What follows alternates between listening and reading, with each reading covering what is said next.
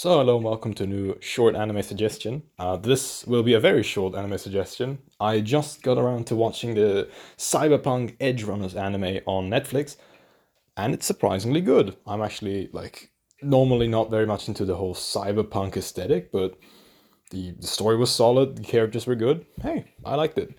The art style was pretty amazing too.